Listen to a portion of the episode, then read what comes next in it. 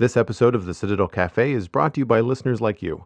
Visit patreon.com slash the Citadel Cafe to find out how you can become a patron and help make this show possible.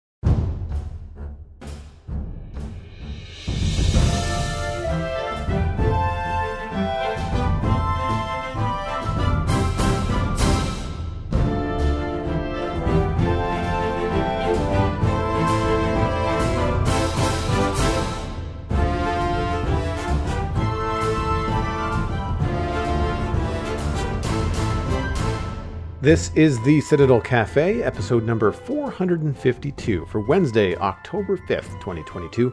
My name is Joel Duggan, and the Citadel Cafe is where my friends and I hang out to talk about the geeky stuff that we're into. Joining me this week, Stephen is back. You can find him at Steven ESC on Twitter and on Twitch. Hello, welcome back, my friend. Hello, thank you for having me. Of course, of course, of course. I, it's always a fun way to kick off the month having you back on the show. And usually enough time has lapsed between the last time that we spoke that we can both have something interesting to talk about, which we will get to uh, later okay. this evening. But in the meantime, you're back on Twitch. You're back streaming. How's that going? I am. Uh, it's going well, actually. It's um, interesting. It felt bad taking time away, you know, when you've got people subscribing, but the, everybody seemed to be so supportive and just say, you know, take that time that you need.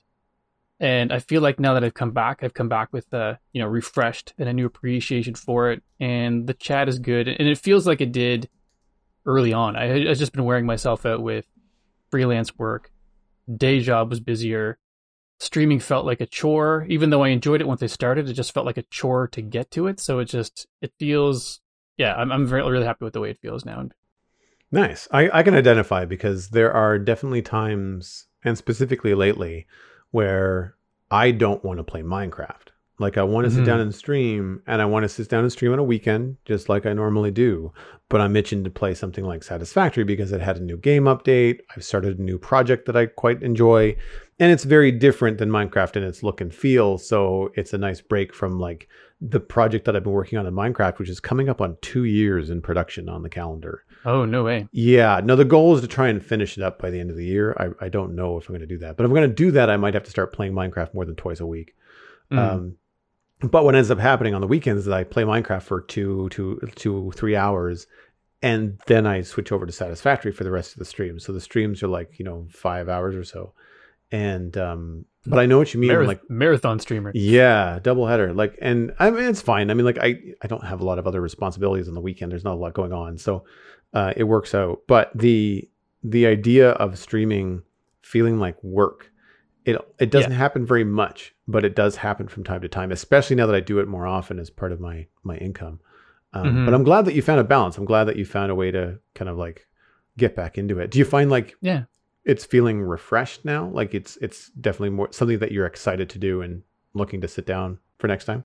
It is actually, and and, and part of me coming back to the streaming and to Minecraft is I actually started this uh, single player world that I had been oh looking to start for the longest time. So it was uh, I well I started it briefly. I think soon after I started streaming originally, and you updated the Citadel, and then it was like, okay, I've got two streams this week that I don't know what to do for because the Citadel's not up. And so I had created that world and it was this standalone island in the middle of an ocean and I couldn't see anything around me. And I thought, this is neat. And then as I was doing it, the neatness, the shine of the neatness wore off when I realized I have to boat for ages to get to a shore to get resources and then come back. So it was, it was a lot of in the boat back and forth. And then so that sort of the, uh, my interest in that sort of faded. But then I said, okay, well, I'll, I'll come back to it in, I think in 1.18.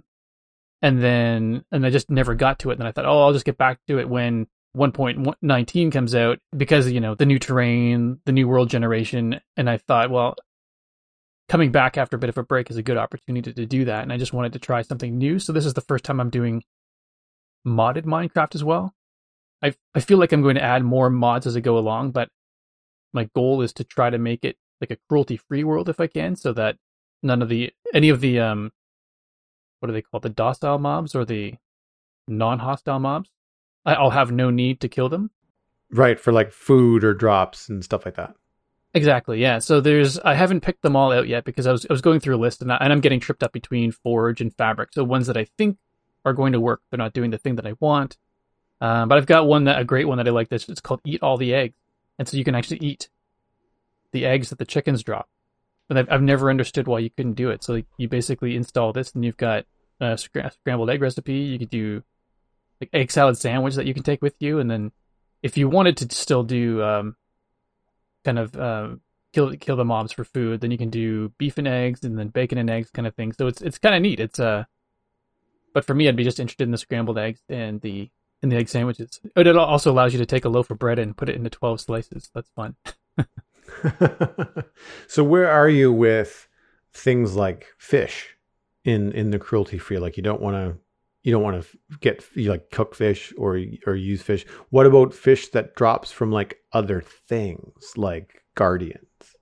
Yeah, I would I would take those. Okay, and and, and likewise, there was a, a chicken the other day that I happened to come up from underground, and there was just a chicken and feathers there. The only thing I could think of is that there might have been a mob up there that one of the um, golems struck and might have hit a chicken at the same time because it's just it was just weird. Sure, like yeah. A, a, dead a dead chicken there with feathers and things about. So things like that, I would you know otherwise I just let it despawn and it's a waste of food. It's cool that the, there's mods out there to let people tweak Minecraft like that because one of the mods that I had when I was playing around with the modded Minecraft had was like I can't remember what it was called, uh, but I've seen things that are similar to like Pam's Harvest Craft and they're basically like giant farming mods where you can you can do corn and zucchini and tomatoes and like you can, cool. you can basically just yeah uh, and there's usually by the, at this point there's usually some sort of crossover between fabric and forge depending on you know if pam's harvest craft is is a forge mod then fabric would have something else that would be similar. You might not get all the same things, but it would be very similar in terms of mm. the hmm. activities and stuff like that. For folks that that, that don't know, uh, on the off chance you're not a big Minecraft player, then um, Forge and Fabric are modding platforms, and they're separate. So what you play on one platform, you can't play on the other. And right. you can usually only well, you can only load one platform at a time. So vanilla Minecraft is just as it comes out of the box with Java, but then you can add these mods. And we do play modded Minecraft on the Citadel, but the only mods that we are using are like quality of life UI mods. There's not very many gameplay mods, basically because Johnny and I do the Spawn Chunks podcast about vanilla Java Minecraft, and we don't want to have a different play experience to talk about every week on the show than what most of the listeners are experiencing. So mm. we keep the gameplay pretty pretty vanilla on the Citadel. Um, and uh, I, I do like modded, but I find for me, and I'm curious because you've you've got some big projects on the Citadel. So just to kind of get back to the streaming and the time management stuff, with the the new world, with the the single player world, do you feel that that pulls you away from from the Citadel? Like, are you worried about dividing your time? Because that's where I find I, I get into a modded series. It's a single player thing. I'm enjoying it. It's fun. And then it starts to get time intensive. And I think if I'm going to put this much time into Minecraft, I should really put it on this giant medieval town that I've been building for two years on the Citadel so I can actually finish it rather than like dividing my Minecraft time between two separate worlds. Does that ever squeak into your brain? It does, yeah. And I mean, I'm look, I'm hoping to become a bit of a not that I'm going to become this great big multi streamer with a bunch of different things on the go, but I, I, there are games that that I would like to do as well. Like um, I did Portal once, and now that Portal and Portal Two are available on the Nintendo Switch, I am going to do those again. I want to do a, another Portal One run before I do Portal Two, and then I'll do Portal Two for a while. Then I've got Lego and stuff. So I, I am.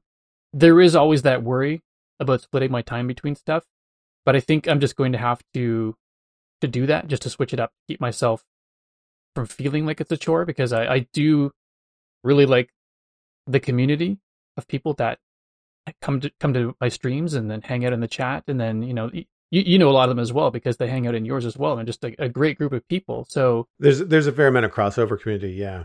I, I do worry about what i put up being something that's going to keep them coming you know interesting for them interesting for me not diluting stuff too much. So it, it is a worry. I have it on my mind all the time, and I just I never know what to do. But I do want to go back to the Citadel. I've just I feel like I've hit a rut in terms of the town I want to build because I I don't have a lot of experience doing that, and so part of what I want to do in this early game world is actually get myself used to kind of tweaking things and I don't want to necessarily start any massive structures or anything like that actually want to take this as an opportunity to kind of relearn some of the early stuff and then maybe get some inspired by some of the things I'm doing here, and then bring that back to the Citadel.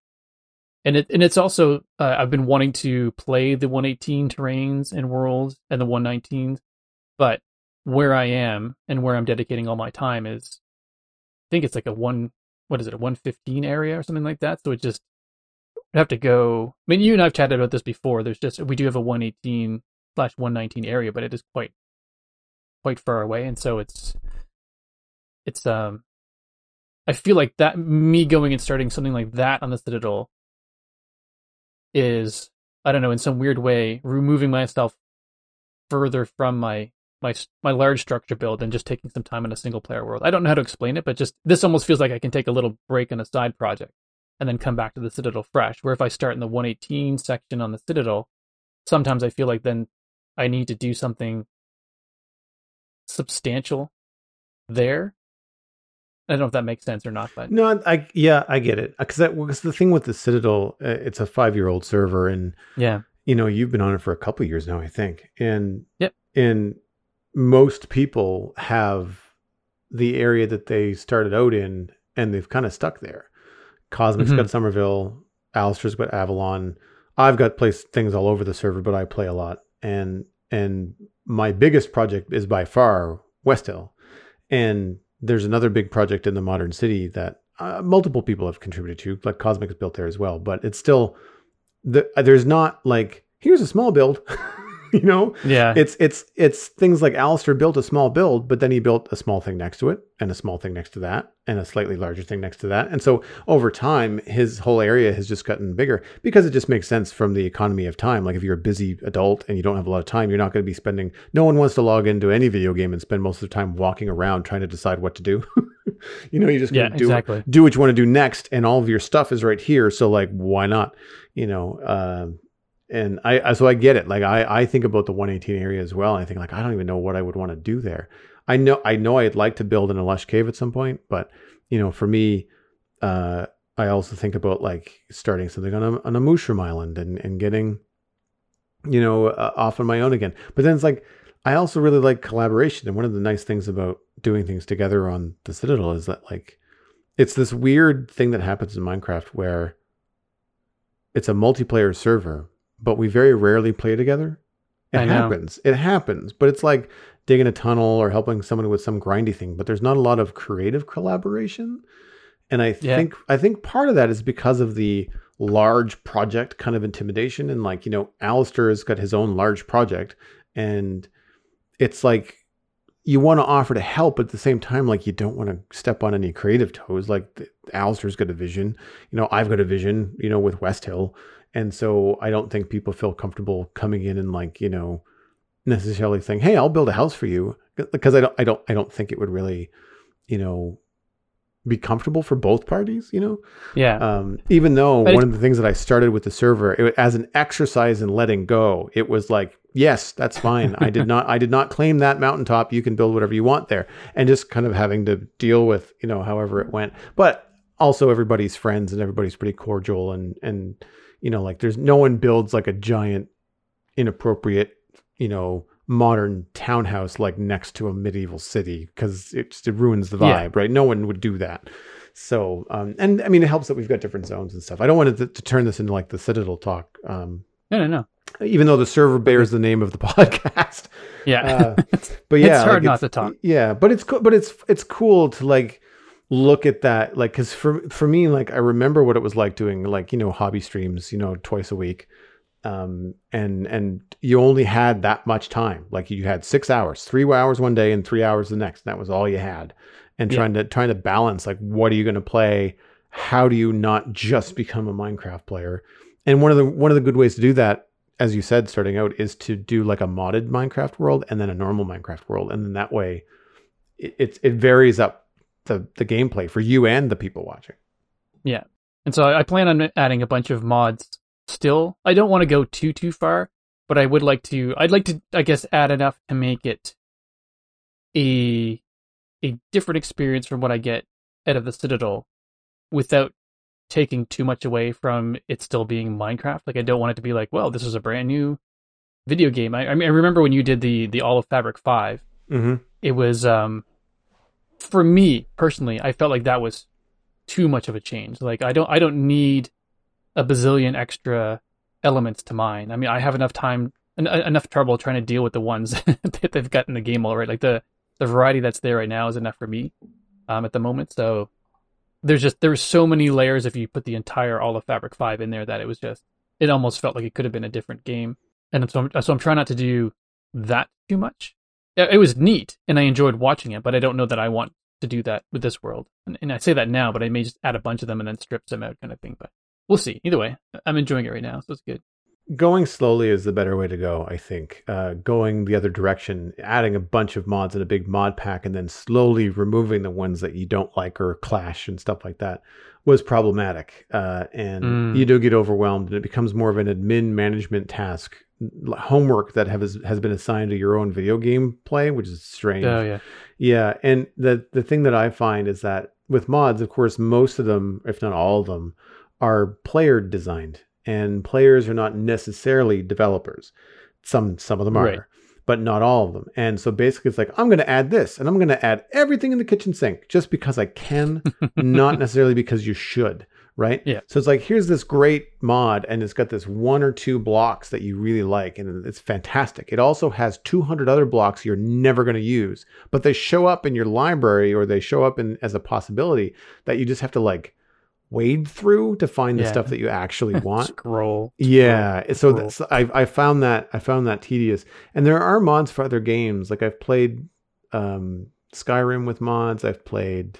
I've not played Satisfactory with mods, but I've watched people play it with mods. And I just sometimes just like put the mod, and you you might find this too with Minecraft. Is like here's a cool mod. It does a cool thing, but it basically turns the game into easy mode. It's like I I'll just yeah. play creative if I want it to be this easy you know mm-hmm. uh, like here's some here's six new tiers of armor that make you freaking invincible well where's the fun in that you know it's like this yeah. isn't a mod that you made because you thought it was good this is a mod that you made because you suck yeah and I mean, I'm lucky in the sense that I've got my sons to kind of bounce the ideas off of because I said, oh, well, I was yeah. thinking of doing the the feather drop.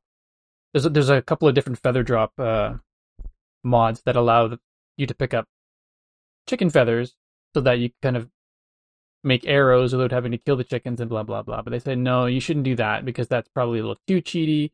What you should do is actually, you know, go through the trouble of it intentionally creating a Fletcher and then actually, you know, for one emerald you can get 16 arrows. I might be messing those numbers up. So they just they're get, kind of giving me, you know, their input on, you know, things, basically things to not make it too easy while still putting trying to keep it as vanilla as possible without, I guess, making it too easy.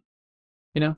That makes sense. Because the the feather drop ones, it's just like if there's, I tried it one time and there were I think four chickens kicking around the village I was in in a test world, and I just kind of logged out and came back in, and they were just dozens of feathers all over the floor. Mm-hmm. and so I was like, well, I guess I can make quills and quills of arrows. So there's always that balance, and sometimes mods will give you the control to say like turn off all these things or use all these things. Um, there's a map mod that we use on the sigil that allows you to teleport around, but we don't do that because that's not survival you know um, i don't use it even for waypoints like I, the only thing i use it for is a top down view something that i feel the game should have anyway mm-hmm. right and that's and that's where you know i think a lot of times people will use mods on on minecraft which is a 11 year old game now coming up on 12 and mm-hmm. and it's um it's to update the UI, right? It's to it's to add a search bar, you know, into your inventory. It's like to do, to do stuff like that. Um, one of the mods that I really liked was an inventory mod that allowed you to connect your chests together. You had to physically connect them in the game with a cord, but when you were done, you could go to one interface and access all the chests that were connected mm. and just type in what you're looking for, like coal. And it would just, it doesn't matter whether you had one piece of coal and eight different chests, it would show up as eight pieces of coal in your inventory, you know, like, and so that, that I found was, was helpful because there was an in-game aspect to it as well. It just wasn't a make easy button. It was like, no, you have to set it up and that's fun. Yeah. Yeah. And that's part of the, part of the gameplay. Nice. Um, yeah. So, I mean, like obviously for folks listening, um, Minecraft takes up a lot of space in our brains. Um, but I've got I've got something to talk about uh, in actual space, uh, and it's a little bit of old news because I, I, had it bookmarked for um, a potential podcast at the end of September, but we didn't record. Uh, so the article from CBC is from September 26th. We have impact. NASA slams spacecraft into asteroid in unprecedented text. Mm-hmm. Uh, a NASA spacecraft slammed into an asteroid at blistering speed Monday in an unprecedented dress rehearsal for the day a killer rock menaces Earth. The galactic Grand Slam happened 11.3 million kilometers away, with the spacecraft, the Double Asteroid Redirection Test, or DART, uh, plowing into the rock at, get this, 22,500 kilometers an hour. How do you steer that? Uh, it, you don't. I don't think you have to. I think you aim it. it's math. like you just Yeah. trajectory of asteroid, trajectory of spacecraft. And you just make sure that they cross at the right point. Um, Cross your fingers. yeah. Uh, scientists expected the impact to carve out a crater, hurl streams of rock and dirt into space, and most importantly, alter the asteroid's orbit. Uh, we have impact. Mission controls. Elena Adams announced, jumping up and down and thrusting her arms skyward. So I watched uh, a video of this on, on YouTube. I won't read any more of the article. We'll have a link in the show notes. But it, it was really cool. Um, I I don't know how much it actually worked, but seeing live video footage from the spacecraft as it Mhm. approached this deep space rock was really really interesting because as it got closer and closer and closer you were getting higher and higher resolution images of the surface of this asteroid. And it just kind of dawned like and it looks like rocks and dust in the same way that we've all seen pictures of the moon and in the same way we've seen rocks and dust in like maybe a grayer area of earth. It looks like rocks and dust. And i just thought it was so interesting that like i'm sure there are elements on this thing that are or or composition uh, of elements on this thing that are are different than on earth. It would it would have the same elements i would imagine because that's how the universe works. But like the composition would be entirely different. Um, but it just it looked extraterrestrial and terrestrial at the same time. Like a rock is a rock is a rock. You Yeah. know? It doesn't Yeah. matter whether it's 11 million kilometers away or not.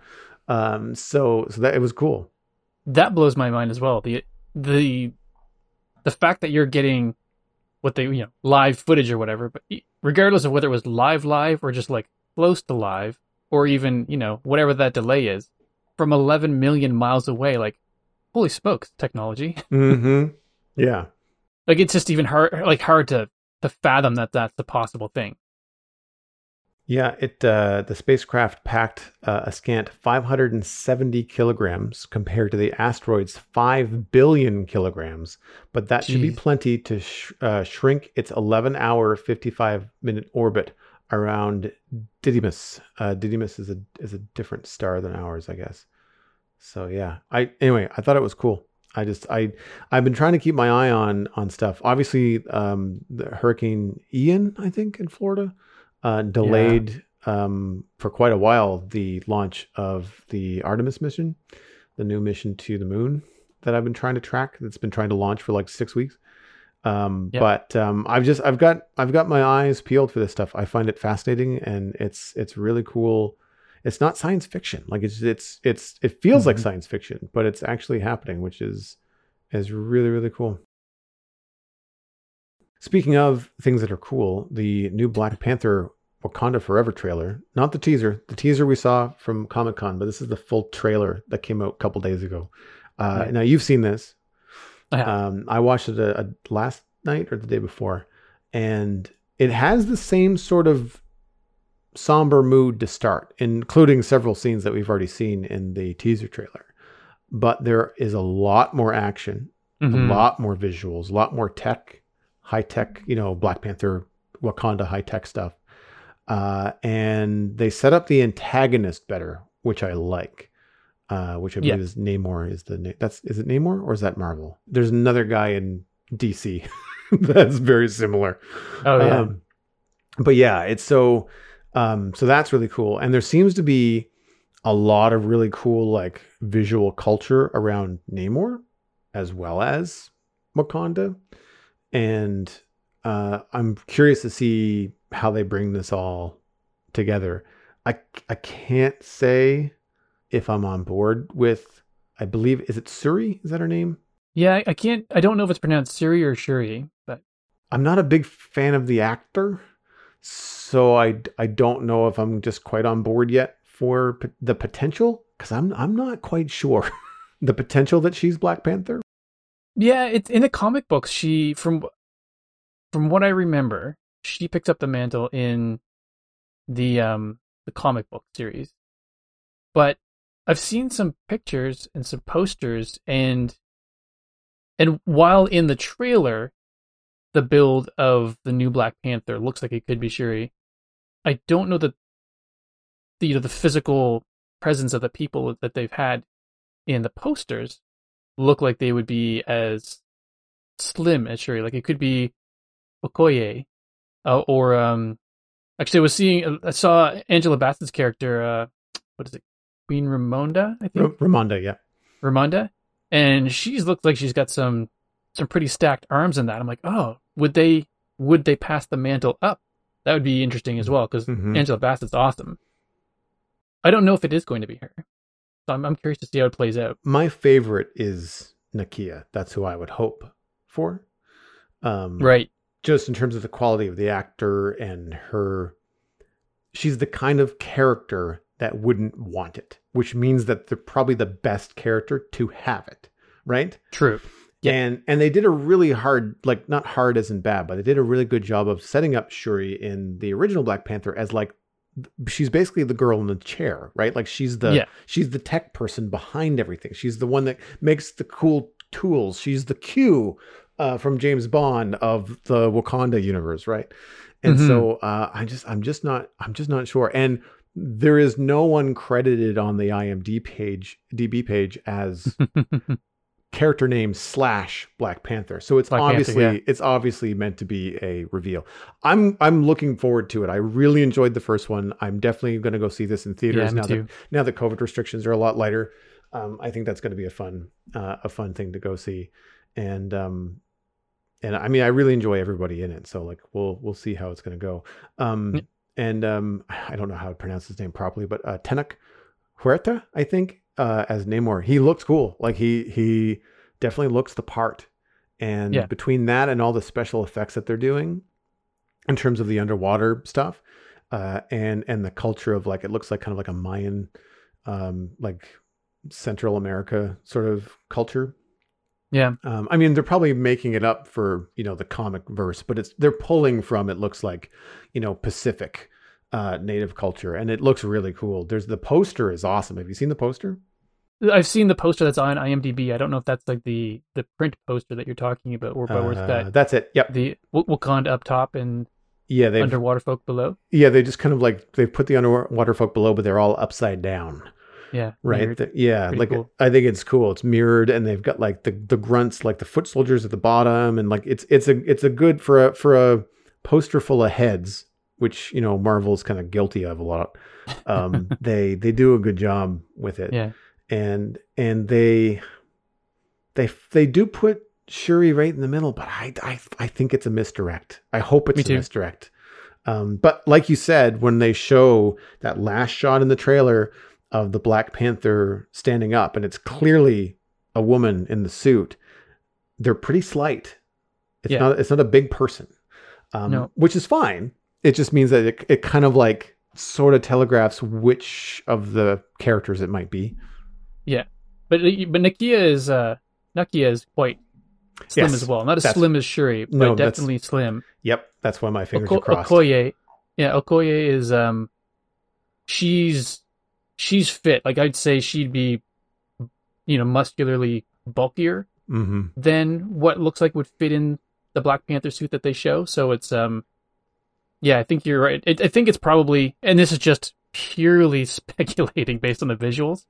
Um, either Nakia or Shuri. hmm Yep. Now, I mean, Yeah. and, and Okoye, like I, I mean, she's so iconic as, as on her own. you know, I know. like you you don't necessarily want to lose that because that that itself over several films you know black panther uh and then um there was another couple films that she was into i mean obviously endgame and stuff like that but like there was other there was other things where they did cameos uh Yeah. and and just like the presence there and, and the the iconic um costume i think it would be I don't want to say a sh- well, it's, it's a shame. I think to to remove that. I think that there's so many Yeah. Okoye fans out there that just for for the way she is now, that I think maintaining that kind of because it's she's essentially a king's guard, right? Like that's how that essentially the Yeah. role is like a king's bodyguard. Yeah, for for me, I actually kind of hope that it is her because because of a lot of the reasons you said, I don't think any single person in Wakanda would question her devotion Mm-hmm. to the country. She already has the skills to fight, and then to have that Black Panther power layered on top of that, and and I guess going back to what you said, I don't think she would want it either. Like, it's like- mhm. It's um, it's, it's going to be tough. I'm, I'm I'm really excited for it. So it's going to be good. No, I, I agree. I think it's going to be good, and and this Yeah. is where I think about it too, because like I thought traditionally it had to go by blood. Like I thought it was like father to son, Me too. son to, to So- sister would make sense. You know, Um, like I, but I, I, but I don't know. Like I don't know. If No, they- actually, it can doesn't. break- It it would break it. I I completely forgot, and I'm ha- I just had a a moment where I forgot. But like when they have those trials at the beginning to determine which Oh right, who's going to be the new Black Panther, I'm, I apologize. It totally left my brain. Like yeah, you're right. um and and, and I just saw on IMDb Mbaku that the guy who plays Mbaku. Like I actually really enjoyed his character the first time, and so uh, Winston Duke. So I'm I'm glad he's back. hmm Um, but yeah, so it could it could go to anyone worthy, really, which is pretty cool. That that opens it wide up. Because that's how I don't remember his name. Hunter Killer or something was the character, like it was the, the the superhero character name, but I don't remember the actual guy's name. Um, Right. Michael B. Jordan played him in the first movie, but he Yeah, he got he- the yeah he got it because he he beat um T'Ch- T'Challa right like he Yeah, and then that was one of the reasons why I forgot because he's actually T'Challa's cousin, I believe. Yes, because yes, his father killed his own Mm. brother and left Mhm. his cousin back in the state. So right anyway, yeah it's yeah it's complicated. I just I'm I'm definitely going to rewatch the first one before before getting into this one. It's- I- I, I'm actually really enjoying talking about this because it's it's reminding me how much I enjoyed the first one, and in, in my mind, it's it's still my favorite standalone movie in the series. it's one of the Marvel movies where you walked out of it and it wasn't like, you know, Thor Love and Thunder or uh, Guardians of the Galaxy. Like, I mean, G- Guardians of the Galaxy was good, but it wasn't like Black Panther good. It wasn't like no, Captain America Civil War good. You know, No. those are their own movies. They're not the they're not the big like Avengers films, but they they they have their own thing. And I feel like some of the movies stand up. You know, for example, the Spider-Man movies. I mean, they're not 100% Yeah. Marvel. Obviously, there's a crossover there with Sony, but like the Spider-Man movies stand up. Um, I think some of the Iron Man, but not all of them, are good. Mhm. Uh, but then you get into the weeds of like, you know, the um, Black Widow movie and like Thor. The first one was good, but like you know, there's there's Yeah. there's other stuff where like you get into these secondary movies and they're not always smash hits. But I found that the Black Panther film was a absolute like high quality smash hit for me. Anyway, agreed. Yeah, and I'm looking forward to seeing uh, Riri Williams as Ironheart. So it's I, sort of picking up the yes, mantle I didn't from- know that.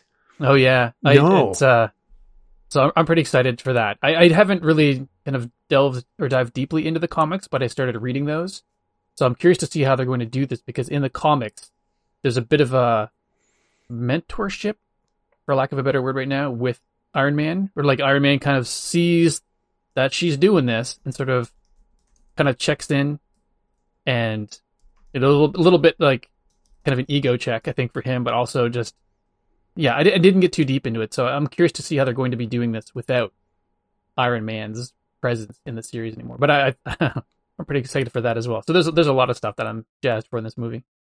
this could be complete horseshit, but somebody shared a picture of Robert Downey Jr.'s Twitter page that said, "I am Iron Man and will be again," or something like that. So, could, which could be easily faked, right? And Yeah. just put on because right now his Twitter page just says, "You know who I am." So Yeah. I don't know whether he changed it and Disney said, "No, no, no, no, no, no." You can't Yeah. do that, or whether whether someone spoofed it. But I could imagine there being a flashback in Wakanda Forever, right?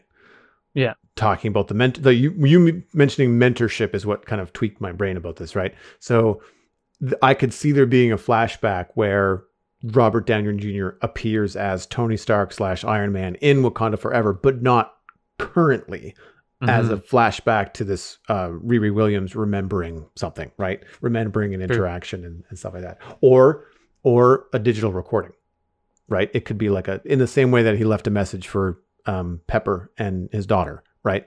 It could be it could be something like that too.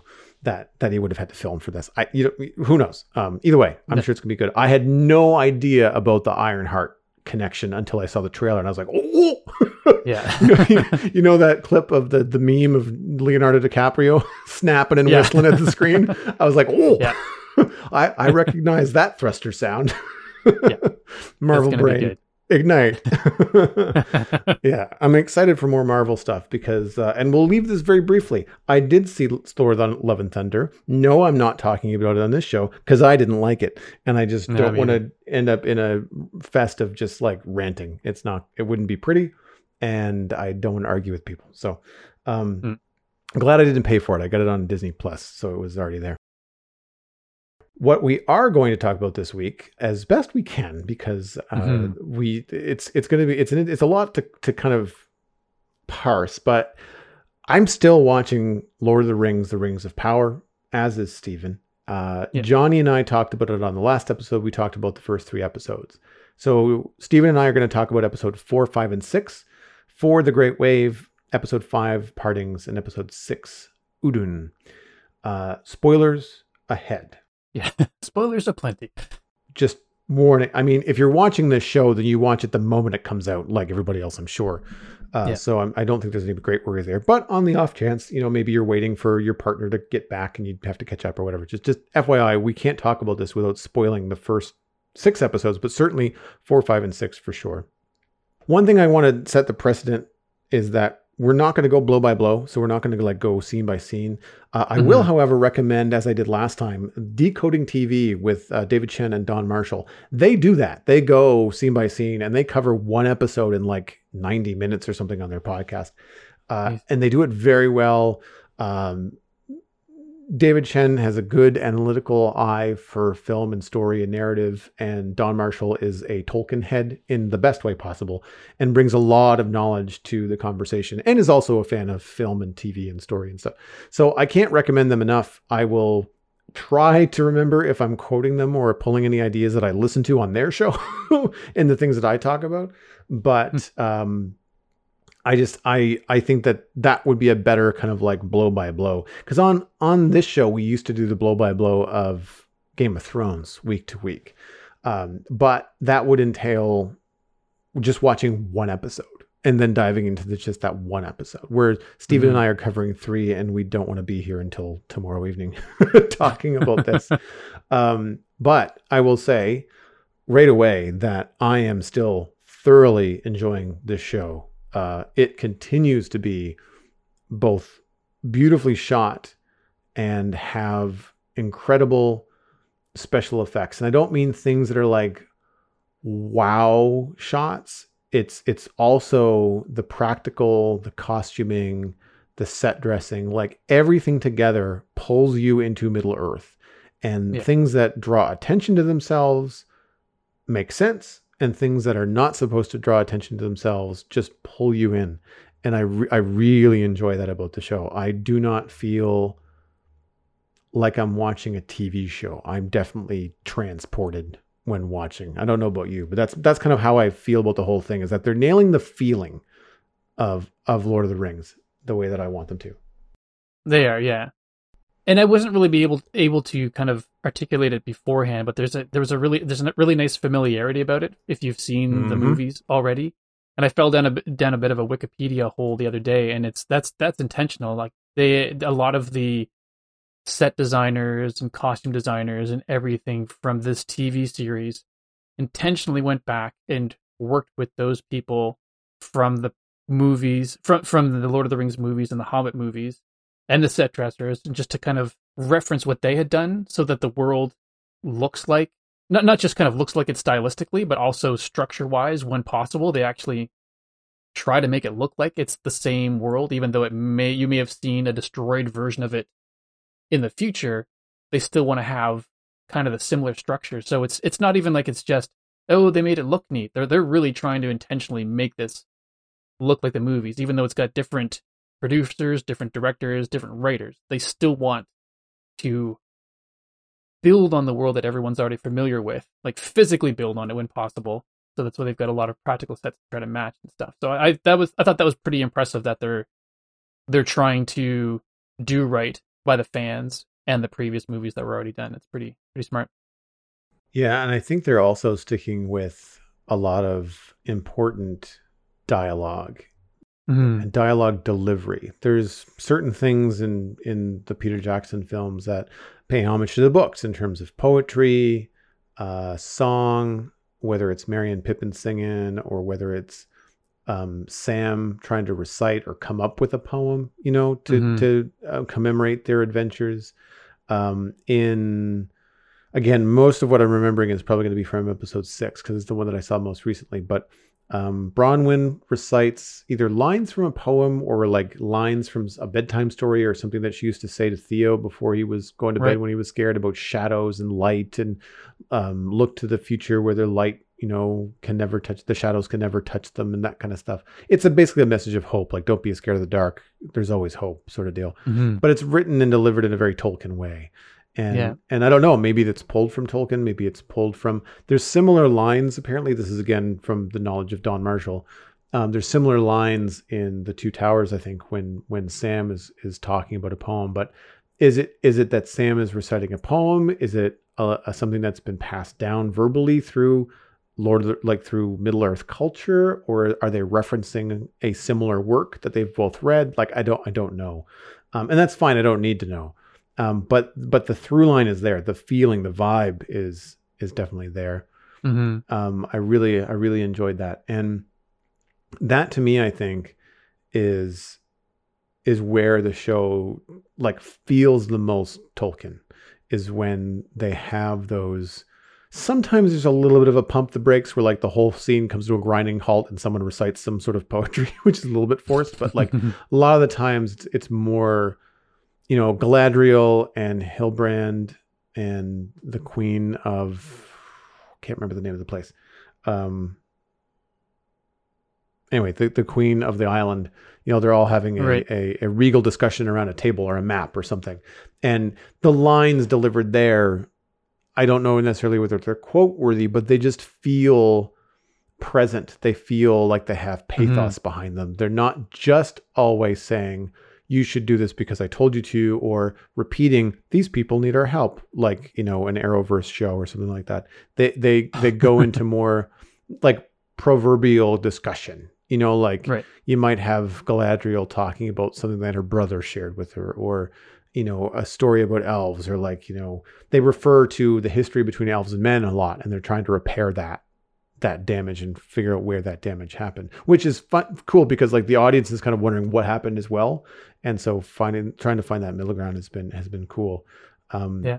speaking of galadriel in the last couple of episodes there's been a lot more action uh which i think has has amped up the the show quite a bit for me as well not from every perspective uh but certainly in the the moments where we've seen the harfoots the moments where we've seen some training you know, with Mhm. Galadriel, um, and Numenor is the name of the place, and and the Numenor, the, right. the soldiers of Numenor, where she's training the soldiers, and she's saying like you can't just use brute force to to kill an orc, like they are stronger and and more numerous, so you have to use skill and agility, and she does this. It's almost like a dance where Yeah. she's she's fighting like five humans at once and laughing at the Yeah. same time. Like there's there's action and joy in it, which I think is really really interesting. And the humans just don't know what's coming. They're trying their they're Mhm. trying their darndest, and it's just like they're just at a complete loss of how to do anything against her. Pretty impressive. Well, and that's the thing, like you know, that I've always thought so interesting about the way that elves are portrayed in in Middle Earth is that because they are essentially immortal, they certainly live for thousands of years unless they're forcibly murdered. Then they just you you just get that good. Like if you've got Yeah. thousands of years to practice and hone and to be disciplined as they are, then like you're just going to be like a second nature fighter. It's the same way with dwarves. They don't live thousands of years, but um, apparently something I've learned over the last few weeks is that they do live hundreds of years or can live hundreds Oh, of years. So again, if you're an axe wielding dwarf and someone that mines with a pickaxe your entire life, you're going to be built like a brick shithouse. And Yeah. and if you know how to use that when threats come to bear, then like you're going to be a force to be reckoned with. It's like that, you know, you've got the humans that are having their asses kicked at um, Helm's Deep in the Two Towers, and Legolas and Gimli are like 53, 47, like they're just they're mowing these orcs down left, right, and center. Um, and and I think that that's that's interesting, and and that's actually something else the show is doing really well, which is portraying the orcs differently than the Lord of the Rings Peter Jackson trilogy did. Yes, I completely agree. I think the show um, did a really good job of making the orcs more intriguing than any of the previous movies. Beforehand, it was just essentially creatures that were created for the purpose of war, and they were always bad and this and that. But this actually presents them as a struggling people, and they're not even they don't even want to be called orcs. They're like we prefer to be called uruk, and they want their fair stake in the world. You know, I mean, the downside is they're just they're willing to kind of go through and destroy anyone in their way to get their stake in the world, but they they don't just treat them as, or they just don't present them as this mindless, savage force just trying to kill everything for the sake of killing everything. So I'm confused about the whole Uruk thing because I thought, and I could be wrong, I thought that that's what Adar was referring to himself as, and that the orcs were different. But I could be wrong. Oh, I see what you mean. Maybe yeah, it's possible that he was referring to himself as one of like because he's been around for a long time, so he might be one of the originals. Maybe that's what he was talking Yeah, about. because well, in their confrontation in episode six, Galadriel has him tied to a barn pole and like a support, and she's she says, "You are one of the," and I, she calls him something, and one of the corrupted elves. So Morgoth corrupted some elves, and that's how orcs started. But Right. the orcs that we're seeing running around and fighting are not corrupted elves. They are the like hundreds of years offspring or or production of orcs in general. Right, right, but right. the original orcs were pulled from elves. That's why orcs are stronger than humans and and have this like all the not power, but they have this resilience and different attributes because they're corrupted elves. Um, but I thought the original corrupted elves had a certain name, and that the orcs were just they were called orcs for for their own thing. But I could be wrong because Adar is very much referring to the orcs as his children, uh, Yeah. and certainly thinks they think of him as father. Adar is the Elven world word for father, uh, and so that that could be that could be that he thinks of everyone, regardless of whether they are or not, as Uruk, right? But he corrects her a lot. He uh, Adar corrects Galadriel a lot because she calls him Mhm. something that basically sounds like it's derogatory, like you know you're an orc or you're a vile or I can't remember what she says. It's not, it's not orc. I don't think she calls him something else. Um, but I did notice the similarity be- between Uruk and Uruk-hai. And Uruk-hai are the big suckers that Saruman makes in the Fellowship of the Ring, right? Oh, They're right. the orcs that can travel at speed during sunlight and are chasing down the hobbits and eventually kidnap Merry and Pippin, right? And and so in in the book, I want to say that Uruk-hai are orcs and humans together. In the movie, it was more they kind of made them in a weird slime pond. Mm, and they just kind of yeah, yeah. came out. Uh, in the books, I want to say that it was insinuated that there was forced mating between women and, and orcs. Um, but I, I'm not sure. I don't remember. It's been 20 years since I've read the books. But Mm. but yeah, it's either way, they're all gross uh, and they are vile, evil people. However, I like Yeah. what you said about them having a distinct, not personality, but like a dis- like a identity, a, a distinct Mhm. identity. And and um, Adar gives a speech where he's talking to them as if like you know you are you know you will have a home here. You will be you know a home for our people. Yeah, Uh, no longer no longer slaves, but it- brothers and sisters. Exactly, exactly. Yeah. So that gives what I think uh, is interesting is an actual relatable motivation. yeah, I'm not makes saying you care about them a little bit more. a little bit. I'm not saying that murdering everybody is good. No, it, it depends on which side of the story you look at it from. Because if if you if you just consider them as a people just looking for their fair stake in the world and being hunted down and killed, of course they're going to do the exact same thing back. You you can you can look at both sides of every story and then and justify, it, but it's it's um it's definitely maybe maybe not sympathy, maybe that's the wrong word, mm-hmm. but it's like it's it definitely makes you definitely makes me look at them differently. And uh, I did look it up while you were talking, and and you were correct. It was the the Uruk is um is what Adar is. He would have been one of the the Moriondor, or I might be pronouncing that wrong, but it's Yeah. uh, one of the elves corrupted by Mor- Morgoth. And so in his speech, he th- something else I thought interesting about, you know, you mentioned slaves, that the orcs, the, the these elves, these Uruk, as they call themselves, were slaves of Morgoth. But when Mhm. Morgoth fell, Saruman has offered a place to live, a place to call home, a place to not be slaves to the former slaves of Morgoth. So, in a way, Sauron is offering, uh, I'll say, freedom Hmm. to former slaves. So you can understand their devotion and motivation, and and I think that that's that's really interesting because in the Peter Jackson films, orcs are kind of cannon fodder. Like they mean they they Yeah. overwhelm in swarms like insects. They don't necessarily come at you with hardened skills. They've got sharp objects, but they're not exactly going to be um, super adept with everything. The Uruk-hai is different. The fighting Uruk-hai are trained and in, in a different in a different kind of way because they're more Mhm. physically capable. Because the orcs in in the Jackson trilogy, they they almost walk on all fours. Like they kind of they're all hunched over, and very often one of their hands will touch the ground as they're moving around. Whereas the Uruk-hai are very much bipedal and stand up Yeah. straight, um, and are mu- like much taller.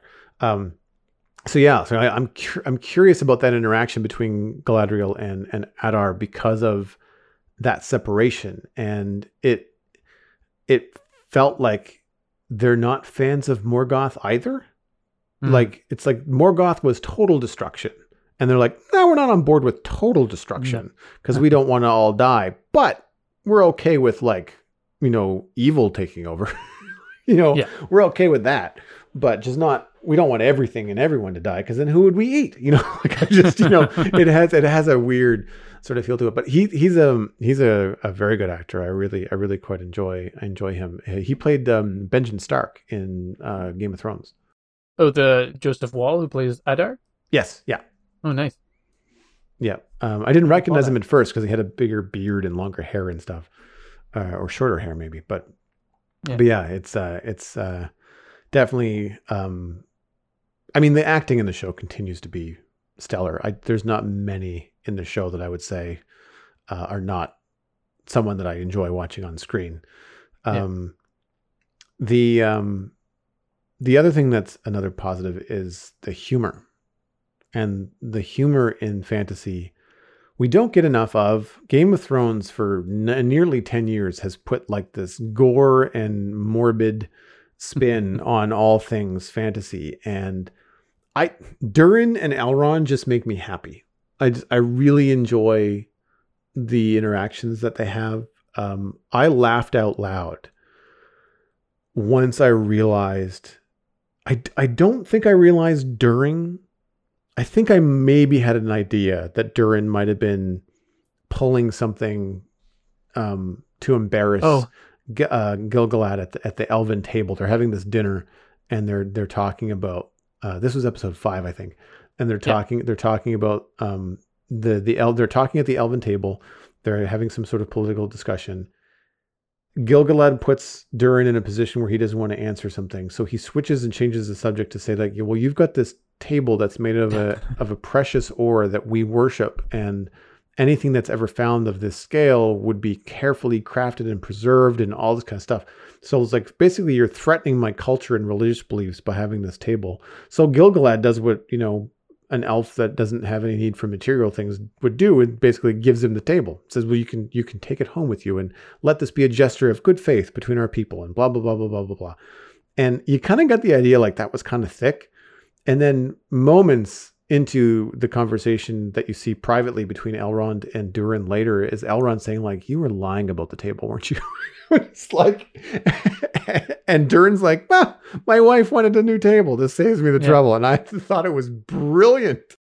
I really enjoy their friendship as well. It's uh it's it feels natural which I think is cool. Mm-hmm.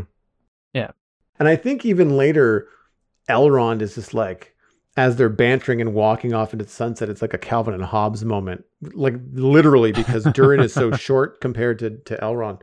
And Elrond yeah. is like, I'm telling Disa the table was my idea. And he's like, like hell you are. like, That's funny. I need the brownie points. Maybe if I give her the table, she'll get off my back about the mithril or like whatever it was. It's like it's like the it's like the two guys, it's like it's like Barney Rubble and Fred Flintstone talking about how to like not be on Wilma's bad side. Like it's it's very very basic, but it's dwarves and Elrond and elves in in Middle Earth, and it works. It really works, and you don't get much of it because like the Southlands and uh, Numenor and the Elvish Council, like they're all very serious.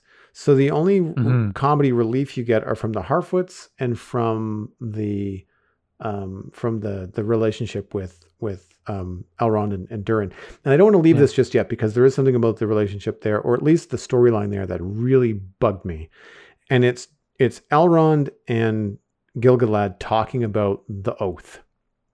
About Elrond has discovered via a sworn oath that Durin made him swear on his mother's grave that you will not tell anybody that there's mithril here, here and explains what it is or explains that they have it and how they found it and how dangerous it is to mine, but what it is and what its value is, how how durable and hard and and malleable and, and useful it could be, more valuable than gold. And so Elrond gives his word that he won't tell anybody. And in like almost the very next scene, certainly the very next episode, it's Gil-galad saying like, "So in your time with the dwarves," which brings me to another sidebar. They don't illustrate to you how long Elrond has been there. It feels like a day and a half. Yeah. And it's obviously been a lot longer. Um, yeah, because at one point they do show that that tower is being built rather quickly in the background. Yeah, um, but I and I don't know what that is. I think it's a forge. But, yeah, they were I, they did need a forge, and that, that's sort of what prompted Elrond to go make that connection originally. Yeah, in the series was to get the dwarves help to build because you know, yeah, nobody knows forges like like dwarves, so yeah, exactly. And and so that was the idea is that the elves needed these forges to, to be built. But it Gil-galad basically reveals that um, what Mithril is and where he suspects it to be, and kind of reveals the whole purpose of this forge is like if we can utilize Mithril, we could save Elvendom on Earth, mm-hmm. which is a thing that's going through in the Lord of the Rings too. Like Elvendom is slowly coming to an end uh, as evil takes over the world, uh, as more evil spreads, the it becomes less hospitable for the elves, and they have to basically bail. And what I didn't like was the conversation between Gil-galad and Elrond because Gil-galad doesn't give you any additional information in terms of what more he wants from Elrond other than have the dwarves discovered Mithril? And Elrond says, I will not break an oath. And by being silent is basically admitting that the dwarves have Mithril. It's the yeah. dumbest fucking conversation. For as good as this show can be in terms of the writing and the dialogue, that drove me crazy. And this is where I'm going to point people towards you know the the decoding tv podcast because david chen and i had the exact same thought at the exact same time which is all they had to do was give uh, Gil-galad a little bit more of a like where is it like how much have they found like he just i we know it's there That's why we sent you. But he spends minutes asking, Is it there? When the whole purpose of sending him was to discover if it was there or not. So Gil-galad is like, Is it there? I know it's there. Is it there? I know it's there. On a broken record, the entire conversation with Elrond. And it goes nowhere. And it re- it really drove me crazy. I, I really thought it was um, useless. It was a waste of time. And Mm. very seldom in this show do I kind of roll my eyes and go, okay, this is this is getting tired. Um, but that was one of those moments where it's like, okay, who who did you bring over from writing for the WB? That you know, this maybe this is their first gig. You know, like maybe they need to stretch their legs, but like, can we have someone supervise them, please? Because this is not this is not the caliber of of writing that the show needs or deserves. And I I really pulled me out of it. I was just like, but you already know. So what? Like, but all he needed to do was be like, wh- like where is it? Or, you know, like we think it's there. Like Mhm. I, I, he needed to do something specific. Like, have you seen it? Like, is it just a, is it a rumor? Like, I something. Um, but I found that found that very hard to swallow. I'm not sure about you. Well, I didn't I didn't find it as hard to swallow because I guess on some level I saw it coming. Because for for me, the biggest eye rolly scene in the entire thing was basically when when Adurin was telling Elrond about it originally. He says, as you said, you know, we've got this, you know, swear to yourself to absolute secrecy. You will never tell a soul. Blah blah blah. This has got to die with you, kind of thing. And Elrond goes, yeah, sure, absolutely.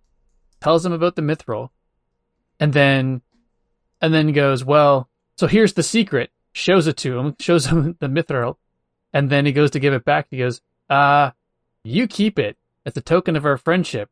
When I know you're going to leave here and go somewhere else, within in your pocket, I'm like, well, there's that's that's an oath waiting to be broken. Whether he Mhm. me- means to break it or not, it was just like for for me at that point, it was just like, well, this is just a matter of time. And then, and then to me, the the lack of severity in the outcome of the oath being broken or the oath being broken because it's like you know swear on the mountain and he swears on his father and like all that stuff and then he apologizes or whatever but hey this could save the elves you know you could be the one that saves us and it was just like the conversation they had afterwards even though you know I broke your oath ah you know swearing on the mountain and your father's not that big of a deal anyway it's just like really it's He, just he didn't break the oath though. That's the thing.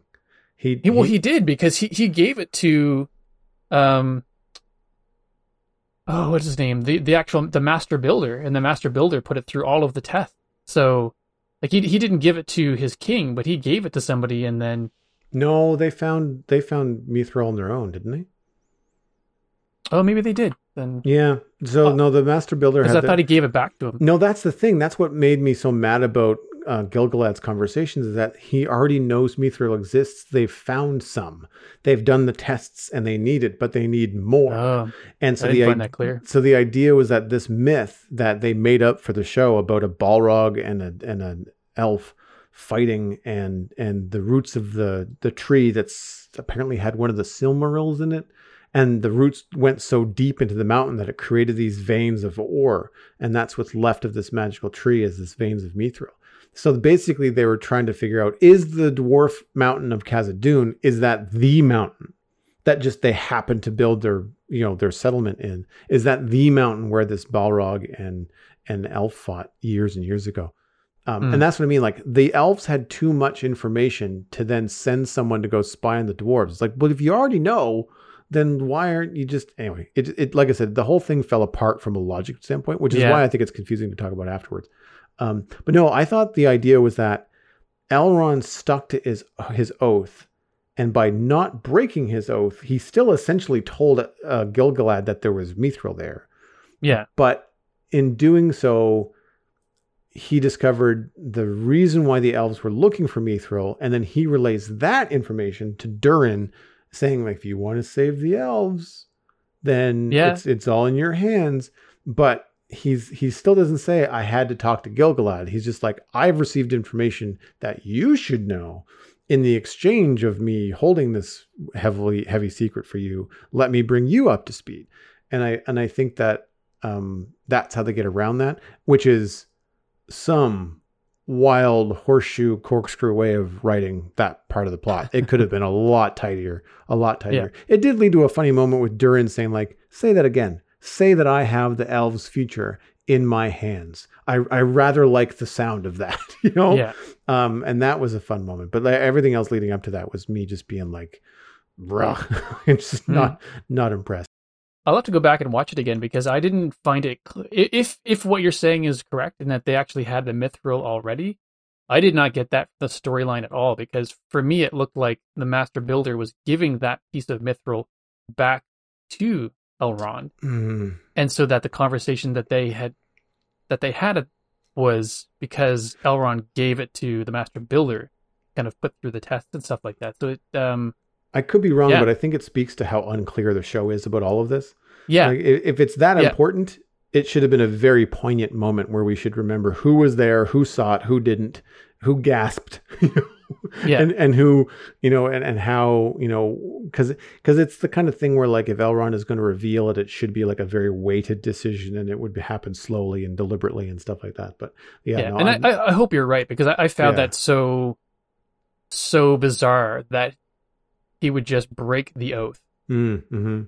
Not to the king, but I'll go talk to the builder guy yeah, and just like I'll I'll give it to him to kind of push through the paces. But I'll, I'll take a look to see what you know if if the shape of what he hands back to Elrond is similar to what's in his pocket, then that that even muddies it up for me even more. I really don't know at that point. So to to say on a couple of other cons that that I don't like, and these are not giant things, they're, but they are things that definitely kind of I notice when I think about okay, well, what don't I like about the show? The other thing Mhm. I find is very old school television is the constant misdirection over the three episodes about who is Sauron, and they keep trying Right. to make they point at the stranger, they point at Adar, they point at some other person. Um, there's the the trailer made you think it was some of these um, folks that are all dressed in white that show up in episode four, five, I think. I'm actually really interested to find out more about them. They look pretty cool. They do look really cool, and they look kind of sinister. Like they as as Yeah. white and as fair as they are, they look kind of pointy and evil. Like they don't have eyebrows. I don't think so. Like it's it's they're creepy. They're creepy. Yeah, Uh, but they so, yeah they don't appear to have elf ears, so they they don't Mm. ap- seem to be any being that we've met yet. well they don't see. I mean, they could be humans that are servants of Morgoth, right? Like there could be all kinds of different things. True. True. Yeah. And this this brings me to a fun point to try and put a good spin on this is that um, something that was brought up on again, giving credit to uh, decoding TV.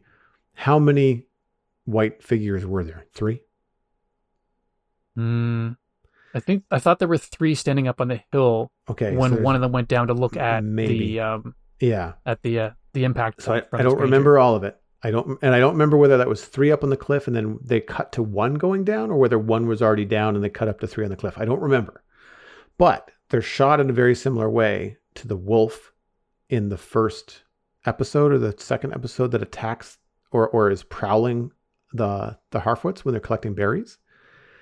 And later on in episode five, there's three wolves that attack the stranger and the Harfoots. Oh, interesting. So something that does exist in the Tolkien universe are shapeshifters uh, and werewolves, which I didn't know. I found out.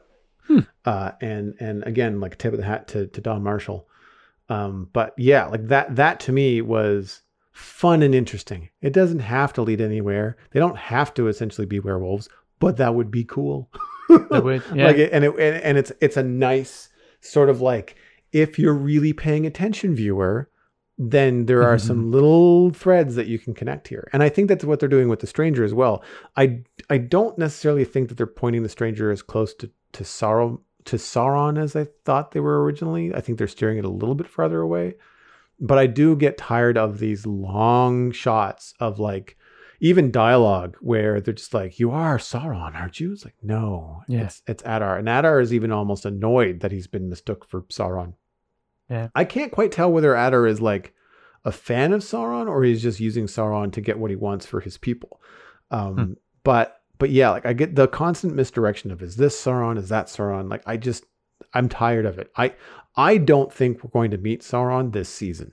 I think whoever Sauron ends up being, there's going to be three to five seasons of this show. I think it's going to be much later, and I said this with Johnny a couple of weeks ago. I think they're going to appear fairer and feel fouler, to quote Frodo from Lord of the Rings Hmm. uh, Fellowship. In that, I, I don't think you're going to see someone and go, "Ooh, that feels like Sauron." I think whoever you meet is not going to feel like a bad guy at all at first, Yeah. right? I think it's going to be a really good, big kind of reveal because that's the kind of thing like that's a season ender kind of like, you know, who's who's who. Um, so that the but the fact that they're constantly alluding to like maybe this is Sauron, it's it's kind of annoying me. I hope they're kind of done with it. Yeah. Um, then um, and the other things that I that I find um, tedious for me, and I think you might feel the same way, is that I really don't give a shit about Theo or Isildur. Like I just Yeah. don't care. they, they've got a handful of characters. Even um, Isildur's sister, um, Eärien. Like I Mhm. just I don't know what they're there for yet, because they just seem to be go back and forth on what they want to do and what they don't want to do, what they're supporting, what they're not supporting, and it's just like, what, why, why are you, why are you there? Mm. and the, the little scenes with them don't seem to actually be moving anything forward. If what I correct, read correctly when I fell down the uh, the Wikipedia hole the other day, I believe Amazon had to agree to five seasons to get the rights to this show. right. So hopefully, then you know, I mean, they're introducing these people. Hopefully, they're it pays off and they are of some significance storyline wise down the road. But right now, I'm just like, eh. And then just the stuff they have like Theo do just that just makes me shake my head. Like they had him, he returned to the village to get food in episode four, and he manages to evade the orcs after getting sliced in the leg, even though he was making splashes noises in the well and the grass and the garbage and all this stuff. And then it's just like there's a lot of stuff that makes me shake my head around. Yeah, those two characters. And it's not like they're poorly acted. I think they're just poorly written. Yeah, They're just they're all over the place. Like Isildur, you know, I guess perhaps true to his character later because you're not supposed. I mean, I don't think you're supposed to like Isildur, but I I don't find that I you're supposed to pity him according to the way that he's feeling. But everything that he's done is his own damn fault. Yeah. And and he's just wishy-washy. Like he can't for someone that wants to go west and leave Numenor, he doesn't seem to realize that the best way to do that is on a fucking boat. Yeah. like just like he just like so you're gonna you're gonna self-sabotage your Seaguard application, essentially, your Seaguard test. Screw you Yeah. and your friends over, by the way. Uh, congratulations, you're a dick. Uh, yeah. and and and then but I want to go west. You're on an island, you dumbass. Like I just it doesn't make any sense whatsoever. The character motivation west without a boat. no, Yeah. it's all over the place, right? So and then he wants to go west. And then so he Yeah. tries to stow away and there's and so he stops the the the fire or well he doesn't stop the fire. He just saves a guy that also I don't like. It's the the the, the regent's son. I don't remember his name. Um, I don't care either, either way. Um, they're both these wishy-washy like one is a rich kid that you know you're you're not going to like anyway um, and the other one is this the is the son of a general i guess i don't know um, what He's a captain on the ship, but I don't know what he was before that. yeah Arondir. i don't remember what what it was Hmm. no no that's Arondir's the elf um Elendil Lloyd Owen is is Captain Elendil um so he's a captain but captains seem to be pretty high ranking in Numenorian culture which would make sense. Yeah. um anyway yeah like he just he's he's the son of a captain but like he just he he seems to want to coast and doesn't want to actually work um at all. And yeah I, I don't i don't really don't really enjoy him. There was one conversation with galadriel that was cool but it was only cool because he was able to reve- get galadriel to talk about what she was seeing and how she was feeling it wasn't that Isildur was good in the scene or needed it was just that someone needed to talk to, to Galadriel for her not to be talking to herself um, so I like that but I think the only other thing that that I would say is is a problem with the show for me is is the is the pacing. It and it's not that the pacing is bad, is that the pacing can't decide what it wants to do. At some Hmm. points it moves so fast where you're like, how much time has passed? Yeah. Um, I I'm not even sure if this is the right if even if this this is the same timeline. Like there's there's a lot of questions that some of the transitions and information delivery leaves you asking. And then Yeah. other times scenes go on so for so bloody long that you're like, okay, I get it. Like, you know, this is scary. Or um like for example, as cool I know you like long shots. So uh Arondir, the elf, and the giant orc are having this fight in episode six Right. And- yeah. Yeah. and it's it's almost a continuous shot. There's certainly a continuous shot from the roof down to the ground. Um, so there's definitely some stunts I think that maybe the actor pulled off as well. That or they've done some movie magic and you know tip of the hat to them and the st- stunt coordinators and stuff. But like that fight went on forever. The, the spike in the eye and the strangle at the well. And it's just like it just it was a long long time. And I, I thought you know most of the time I thought like Arondir should be dead. He's only alive because the script says so. Um, Yeah. and and that's what I mean where like they'll have these pacing issues where like the fight scenes as cool as they are go on for a really long time. And then they also have you know poignant information scenes that go by too quickly. And you're like but like they didn't have time to really say anything of any weight so like there's a conversation between Galadriel and and Halbrand and I don't know what they actually said to one another other than like you should do this because you have to okay like Yeah. it- does that convince you? It wouldn't convince me. So well, especially since it was like, I don't want to, I don't want to, I don't want to, like Mhm. throughout the entire thing, and then in one moment, it's like, yeah, okay, so that stuff I think is where the show suffers. But those are the plot pacing is minor compared to I think some of the characters that I don't care for. I'd I'd rather care for everybody and have pacing issues than Yeah. than vice versa. So we'll see we'll see where that goes. Um, but Yeah. like you know, for me, like wrapping this up, like it ends on a high note. I really enjoyed oh the, yeah, the traveling with the Harfoots, the the character development and the changes that we see in the stranger who's talking now. They reveal more about the stranger every time we see him.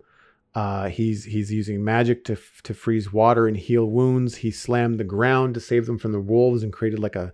He's got powers, you know. Yeah. Um, he's concerned whether he is peril, like whether he's danger. Um, and and um, Pop uh, Nori is like, no, no, no, you're not in danger. You help us. You, you're here to save us. Uh, and so there's Yeah. all, all these things that happen with them that I think is really interesting and and, and cool. And they're definitely pointing the stranger towards something. I don't know what that is yet, though. I feel like it's, I feel like it's Gandalf.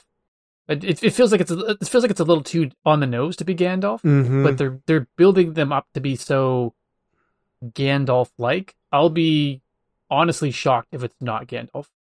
Yeah, and the, the the relationship with the Harfoots and the similarity to the Harfoots and the and the Halflings and, and Shire folk, Mhm. like in Hobbits, like it, it makes sense. Yeah. And we've got the memory loss that happens to Gandalf when he goes from Gandalf to Grey to Gandalf to White in the Two Towers. Like he only he sort of remembers who he is when he meets Aragorn and Legolas and Gimli in the woods. Like there's there's some similarities there for sure.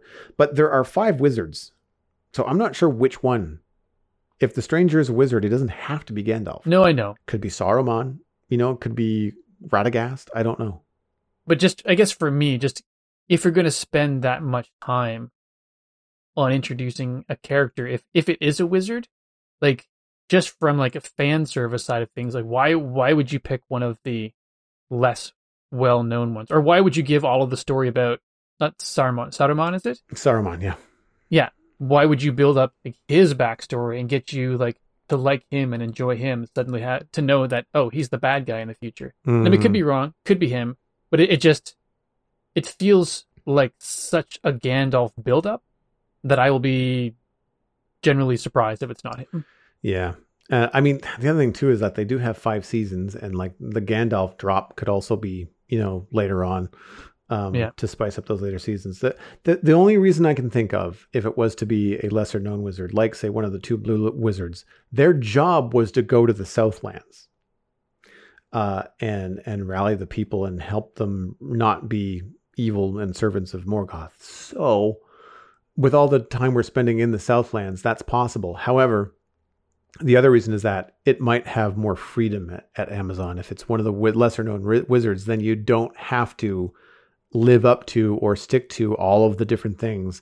That's one of the things that they're doing with Galadriel is that Galadriel is in the second age, but there's precious little known about what she was up to other than she was Right. in this city, that city, and she married this guy. That's it. Yeah. Right. So you've got all this blank slate to kind of fill in the gaps and make her this really cool, badass female lead. And she's fantastic. Like Yeah. Morph- Morfydd Clark is just knocking it out of the park. Still a little like frowny, but like, you know, that she's hardened, she's battle hardened, and she's explained that. So, but I really enjoy all of that. And I mean, her in the battle scene when they when the Numenorians show up and, and save the Southland village from the orcs, and like there's a lot of really cool epic moments, including one of the first times that you see Galadriel give up Yeah. or appear to give up. Uh, and this is where the plot and the writing and the twists, I was like, slow clap, Amazon, slow Yeah. clap. Because for weeks we've seen the orcs digging this trench. They've been boring under the under the villages and stealing people and stealing livestock and poisoning the land and they've been covering up uh, the the ditch, protecting themselves from the sun, which makes sense because then if you've got the ditch dug, then you've got protection from all three sides or all four sides without like you could just make a tent down the road, right? But then Yeah. you'd still have sunlight coming in from the sides. Um, and they very clearly point out to the audience how bad the sun is for the orcs. Like they blister and probably die. Um, anyway, as Waldreg is given a task by Adar after they successfully retrieve the the hilt of the the Morgul blade. Well, we all know it's a Morgul blade. No one else figures knows what the hell it is. Um, and he sends them off to the Elven Tower, and he uses it as a key, which they've Mhm. discovered it to like. Uh, Arondir knows it's important, knows it's a key to some sort of evil because he spent years, years in this tower staring at this old carving and stuff. And so uh, when Adar gets it, he gives it he gives it to him and sends him on his way uh, to say, "I have a task for you." And so what he does is he uses it as a key, and it opens up a dam in the tower that releases the water, which we've seen before when the the Ents take out the dam and and and flood Orthanc in the two Right. towers. Um, I think it's the two towers. It might be the Return of the King. Uh, and then we realize very quickly that these trenches were meant to house this water. It's meant to direct the water from the dam uh, throughout the Southlands. And you're thinking, oh, well, this is how they're going to destroy the villages. They're going to sweep them away. They're going to, it's going to flood and destroy and create, you know, pestilence and disease and all this kind of stuff. And then they pan over to the mountain and they go inside the mountain and the orcs are chanting the name of the episode, Udûn. And as soon as they said it, I was like, son of a gun. I knew exactly where they were going. Inside the mountain, it's volcanic. It's a huge empty Mhm. crater full of nothing but lava. Looks like the nether in Minecraft, honestly. And Yeah. when the water hits it, kaboom. Mount Doom created in episode six uh, of Rings of Power. And and the cataclysmic explosion that wipes across the land is kind of how we how we end the episode and it kind of brings back the conversation we were having about Adar and the speech that he was giving about creating a home for the orcs. Well, a volcano that's constantly spewing ash into the air blocks out the sun, right? Right. So you have a safe place for orcs to walk around. Mordor, right? Like it just it's it it really came together a lot faster than I thought. Mhm. But but I was like, "Oh, clever. Okay." Like that sold me. I'm I'm on board. I I definitely especially cuz that wasn't episode 8. That was episode 6. Yeah. Right? So I I'm That really felt like a, it felt like a, that moment felt like a season ender. Mm hmm It did. Uh, and so basically, there's this long shot of of um, Galadriel uh, just staring in defeat at this cataclysmic cloud of ash and fire flowing across the land at them. And I mean, I'm sh- we know she doesn't die, um, but you get the feeling that they just established victory, and I feel like this is something that they do very well in in Lord of the Rings, and this is a page from Game of Thrones. Absolutely. Mm. You just won a battle. But while you were winning the battle, you were not watching the chessboard. And the real evil son of a bitch pulls a move just after you win the battle and you're Yeah. done. Right? It's like the red wedding. It's like um the the battle of the bastards. You know, like it's just there's these the rug gets tugged under out from underneath your hero at the last minute. And as cool as it is as a viewer, you're just like, son of a bitch, the good guys just won. Briefly. Yeah. You know? Uh so yeah, like that that to me was was a great way to end the episode. And I really enjoyed episode six. Four and five were good, but like episode six was like top top marks for Yeah. me Me too. to wrap things up, like I, I'm definitely looking forward to finishing up the season. Uh, Johnny from the Spawn Chunks is going to be returning. Has already requested a season wrap up special uh, to talk about uh, the Rings of Power. So it'll be another couple weeks before we talk about that. So um, everybody will have a chance to to catch up and finish the episodes and and and whatnot. So that'll be fun to do. But I, I'm anticipating enjoying like the rest of the season. I know we spent a little bit of time complaining, yeah, complaining about about Yeah. a few things, and it's not a perfect show, but my gosh, it's it's a very good, very good fantasy television show, and and I think to wrap up saying exactly what I said at the beginning, it's true to the mood of Lord of the Rings. When I think Lord of the Rings and how I feel when I watch it, I feel the same way overall when I watch Rings of Power. Uh, and Nice. so um, I'm actually I'm itching to watch the movies again. Like it's been a while, and and I think when Rings of Power is over, it's gonna have that oh, there's a long wait before season two.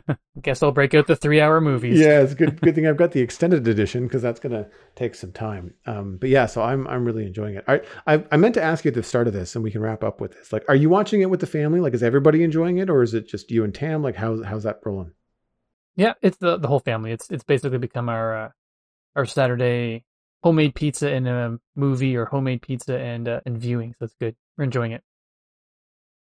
Well, that brings us into the Internet Minute, which is, of course, brought to you by you, dear listener. The Citadel Cafe is 100% listener supported. If you're getting value out of the show, please consider putting a little bit of value back in. You can become a member at patreon.com slash the Citadel Cafe. Joining at any level will get you an invite into the member-only Discord server, shared by my personal Discord. And, of course, special thanks to our Bean counter patrons, Cosmic and Smurf588. Thanks ever so much for your support on this episode. Patron count is at 28. That's steady on from last week. Our goal each week is to have at least one more patron than the week before. If you would like to be patron number 29, visit patreon.com slash the Citadel Cafe. I have Lego, surprising no one, but they keep on coming out with cool stuff. So I got to talk about it.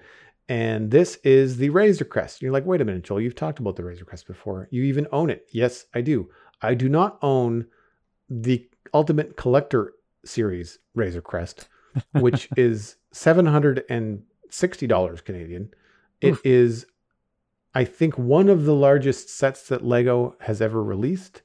It's not the biggest, but it's bigger than Hogwarts, and it's just shy by 1,300 pieces of the Ultimate Collector Series Millennium Falcon. So 6,187 pieces, 10 inches by 20 inches by 29 inches. It's more than two Twenty feet. nine. Is more than two feet long. Like you need space Yeah. for this. Um, and the way I found out about this was a brilliant advertisement on Instagram. The Lego group put out a time lapse of the building of this thing from the inside out. So you got to see the cockpit. You know, you got to see the storage, the weapons locker. You get to see the carbonite stuff. You got to see the way that the wings and the, the fuselage is all built, the way that the legs go together. It's all kind Mm. of time lapsed and stuff. Super, super cool. And I was like, that was Right. amazing. It's like, that's really detailed. And then when I got to the web page, it was like $750. Yeah, no wonder it's detailed. Holy crap. uh it's I mean, and it looks really cool. And it's it's definitely sleeker looking than the playset version that I have, which I can't remember how many pieces that is, but it's it's only like it's in the it's in like the 1800 range. It's it's not crazy. Um I say that that's a big set of Lego too. And and very much appreciated, but it's it's it's this kind of thing is like this is weeks of your life putting this together. Um c- comes with a bunch of minifigures. You've got of course uh Din Djarin, Grogu in the hover Pram, which is a fun addition. Um, I don't remember the name of this guy. I don't know if he even has a name. It's the the Mythrol uh, character that he puts in Carbonite, and Kuiil, and a buildable blurg uh, from season one of The Mandalorian. And um, so it's got classic classic Mando vibes. I I mean, it's a very cool set. The set releases on October 7th, which is just a couple days from now, and is already available to VIP early access as of Monday, October 3rd. So, uh, folks that really want it probably already have it ordered, and those that are uh, looking to get it soon can order it this Friday. So, uh, Mm, yeah, lots. cool. Yeah, there's lot. There's lots of really cool stuff coming from Lego, and I'm a little scared because now that I do a Friday Lego stream, I'm not allowed to Yeah. buy any more until I've built the six sets that I have in boxes right now. The- Six the- stats. Oh my goodness. Yeah. yeah, there's a lot. Uh, some of them have been around an embarrassingly long time because they were gifts. And once I realized I was doing it on stream, I didn't want to cannibalize my own content by doing them offline. Right. It's really fun to share them too because it, it it also makes the build process take a lot longer. Like I could build a Lego set, like a little 500 piece Lego set. I could build that in an hour on my own, but it takes like two and a half or three on stream because you're chatting and you're laying the pieces out and all that kind of stuff. So I, I much prefer that experience, um, and sharing it with someone is, is more fun. It's, it's almost too bad that it's so huge because, like you said, you need to have the space for it. Because that Instagram trailer that you had, that you that you linked as well, it it does a really good job of making you want to put that together. Yeah, yeah. Like I mean, it's. I mean, I had trouble putting Optimus Prime on my shelf. Like he's 13 inches tall. He barely he barely fits on the bookshelf. Uh, and so with this, like I mean, you'd have to have a display shelf, like a Lego geared display. Like, I'm not even sure how much this weighs. You know, I wouldn't put it above anything breakable. Like you don't want this falling on a house plant. You know, Yeah, no kidding. you know, like not to mention, you can imagine the smash that it would make when it hit the floor. Like, just- Having to put that back together would be just Oh man, you'd be better to start over again. Like you'd be better to Yeah. just rip it off piece by piece and just start from roughly where you left off, you know, and like halfway up the fuselage or something. That's my Lego pick. What is your pick this week? keeping in the spirit of Black Panther, uh, there is a Black Panther bust available, uh, Lego bust available, which is pretty darn cool. It's uh, again a little on the pricey side, so you've got to be a, a huge Lego fan and Black Panther fan to um, fork out the 450 Canadian for this. But it is, uh, yeah, it's a bust. Shows the uh, the mask, shoulders, sporting the the necklace, and the two gloves crossed over in the in the classic Wakanda sort of. I was going to say salute. I don't know if it's really a salute or just a sort of greeting gesture. Certainly how they greet the king. Definitely. By comparison, a fraction of the size of the Razor Crest. It's measly 2,900 pieces, but it's uh still pretty slick looking. And the hands open and close too, so you could have it kind of like claws out. Like they're still facing the back, but the claws can be like either open or, or shut. Mhm. So it's articulated hands. I was surprised at the number of pieces, but when I looked at how big it is, it stands eight, 19 inches tall. Um, Yeah. and then it's 16 inches at the base, like as like a square. Um, so yeah, like it's not a small thing. Like it's the kind of bust No. that you would see, kind of like the Beethoven bust that you would see on a piano. like that Yeah, that kind of like Muppets kind of um talking bust thing. But yeah, I just I I feel like as big as it is as it is and as cool as it is, I feel like it's inaccessibly priced. I I Yeah. don't I I can't see myself putting that much out. You know, like because Optimus Prime wasn't cheap, but I want to say he was two hundred and fifty dollars. But he's like an action figure, like head to toe model that transforms into a truck. that transforms. Yeah, Yeah. So like, and and I get that Lego's expensive, but like, and the other thing too is like this is all one color. like, there's a little Mhm. bit of purple and there's a lot of black and a little bit of silver, but it's really just a lot of the same. So, um, I don't, I don't know. But then again, like, I mean, knowing what I know now about modern Lego and these these bigger, more adult aimed builds, the build process of putting this together is still going to be ridiculously cool like the way that they are going to connect things in order to get the angles that they're using, the way that they're going to create the inside structure so the whole thing doesn't fall apart all the time. yeah, It, like there's going to be some very cool techniques I think in that build. So it's not just the decorative thing. There's going to be some interaction and play design and stuff happening there that I think will be a surprise for some people, but But yeah, that is definitely a pricey set. And just scroll down to see another photo of it with the, a person next to it, and the, the head on it's almost the same size as the head of the gentleman who's shown putting it together. So it's a very cool set. Well, that wraps up this episode of the Citadel Cafe. You can get more information about the show and links to some of the things that Stephen and I talked about at thecitadelcafe.com. Music for the show was composed by Kevin MacLeod. You can email the show at thecitadelcafe at gmail.com. Find the show by name on Twitter. And of course, subscribe for free on your favorite podcast app. You can even find the show on YouTube. Word of mouth is the easiest way to support the show. Just tell friends about the Citadel Cafe and where they can go to listen to it. And while you're out there on the interwebs, if you want to leave us a review on something like Apple Podcasts or Spotify, that helps us get into the ear holes of strangers, which is awkward but fun for them. My name is Joel Duggan. You can find everything I am doing online, including my illustration and design portfolio at joelduggan.com. Listen to my other podcast all about Minecraft, even though that's kind of how we started this one, at thespawnchunks.com. Uh, Johnny and I are going to be covering the latest dev videos that are coming out this week. The There is a Minecraft Live coming up on the 15th, and Mojang is doing a mob vote. The player base will be voting in a new mob, and they were releasing little teasers to those new mobs this week on YouTube uh, and Twitter. So we're going to be talking about that in the next episode. This past episode, we were actually talking about something else that they're more likely to talk about at Minecraft Live, which is the new game, Minecraft Legends. It's a real t- real time strategy action strategy game coming from Mojang. So separate from Minecraft, but in the Minecraft world. So we spent a good amount of time talking about that on this past Monday show. You can follow me at Joel Duggan on social media and Joel Duggan on Twitch, where I stream almost every day now because I've got the time. But schedule wise, Lego on Friday, Saturday and Sunday are Minecraft, and when I have time, I'm fitting in a lot of extra satisfactory streams and having a lot of fun doing it. Stephen, where can people find you online? Find me mostly at twitch.tv slash StephenESC, and that's Stephen with a PH, where I am back playing Minecraft on a single player world and streaming Thursday evenings and Sunday mornings. You've been listening to the Citadel Cafe, where we are fast, easy, and cheap, but you can only pick two.